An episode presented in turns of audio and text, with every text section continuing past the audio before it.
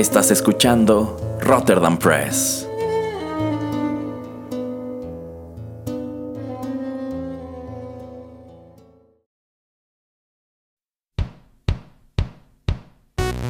Esto es Rotterdam Chips, pedacitos de nuestra biblioteca que compartimos contigo.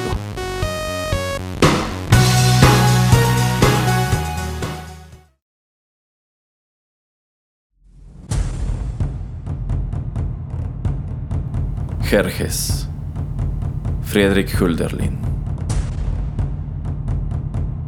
Fragmento del poemario Der Archipelagus, mil ochocientos uno. Traducción de Francisco Torres Oliver.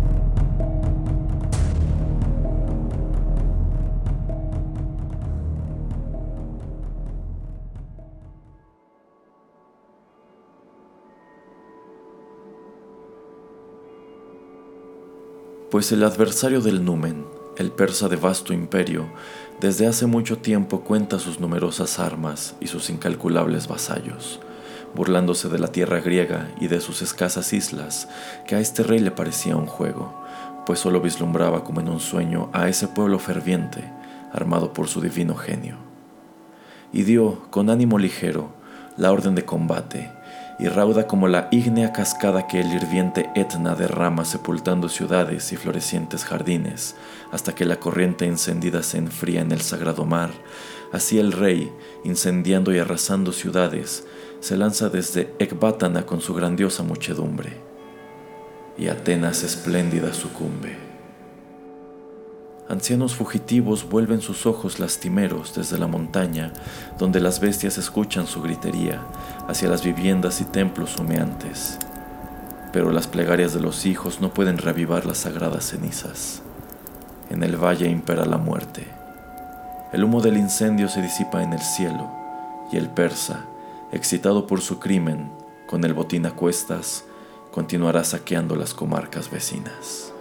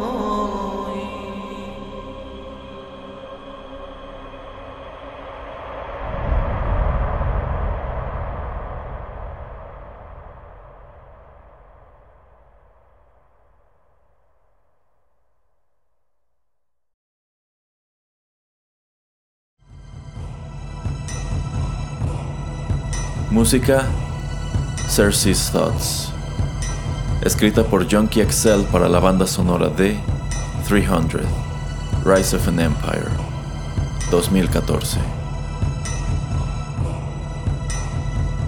Esta fue una producción de Rotterdam Press.